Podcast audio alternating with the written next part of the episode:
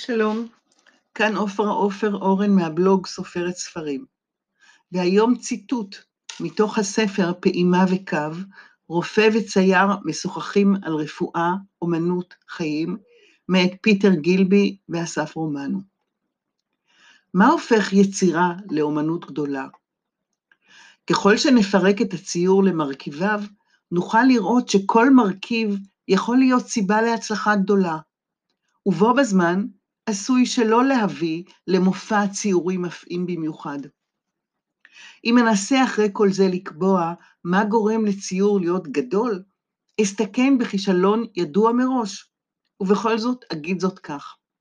ציור או יצירת אומנות המקיים יחס משמעותי ובעל ייחוד בין המה לאיך, שיש בו משום הפתעה וחדשנות עקרונית, שמשהו בנוכחותו מדגיש התעמקות רבה, עניין ואפילו קשב היוצאים מן הכלל, שמתקיימת בו אחדות רבה, לעתים מסתורית, והוא עולה על סך חלקיו, שהוא בן תקופתו אך בו בזמן על זמני, שיש בו משהו ששומר על פשטות, ומאידך הוא אינו מתמסר ונשאר פתוח, חידתי.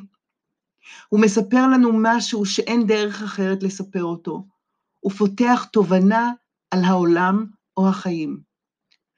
עבודת אומנות שיש בה תכונות אלה, נדמת לי כבעלת פוטנציאל להיות עבודת אומנות גדולה.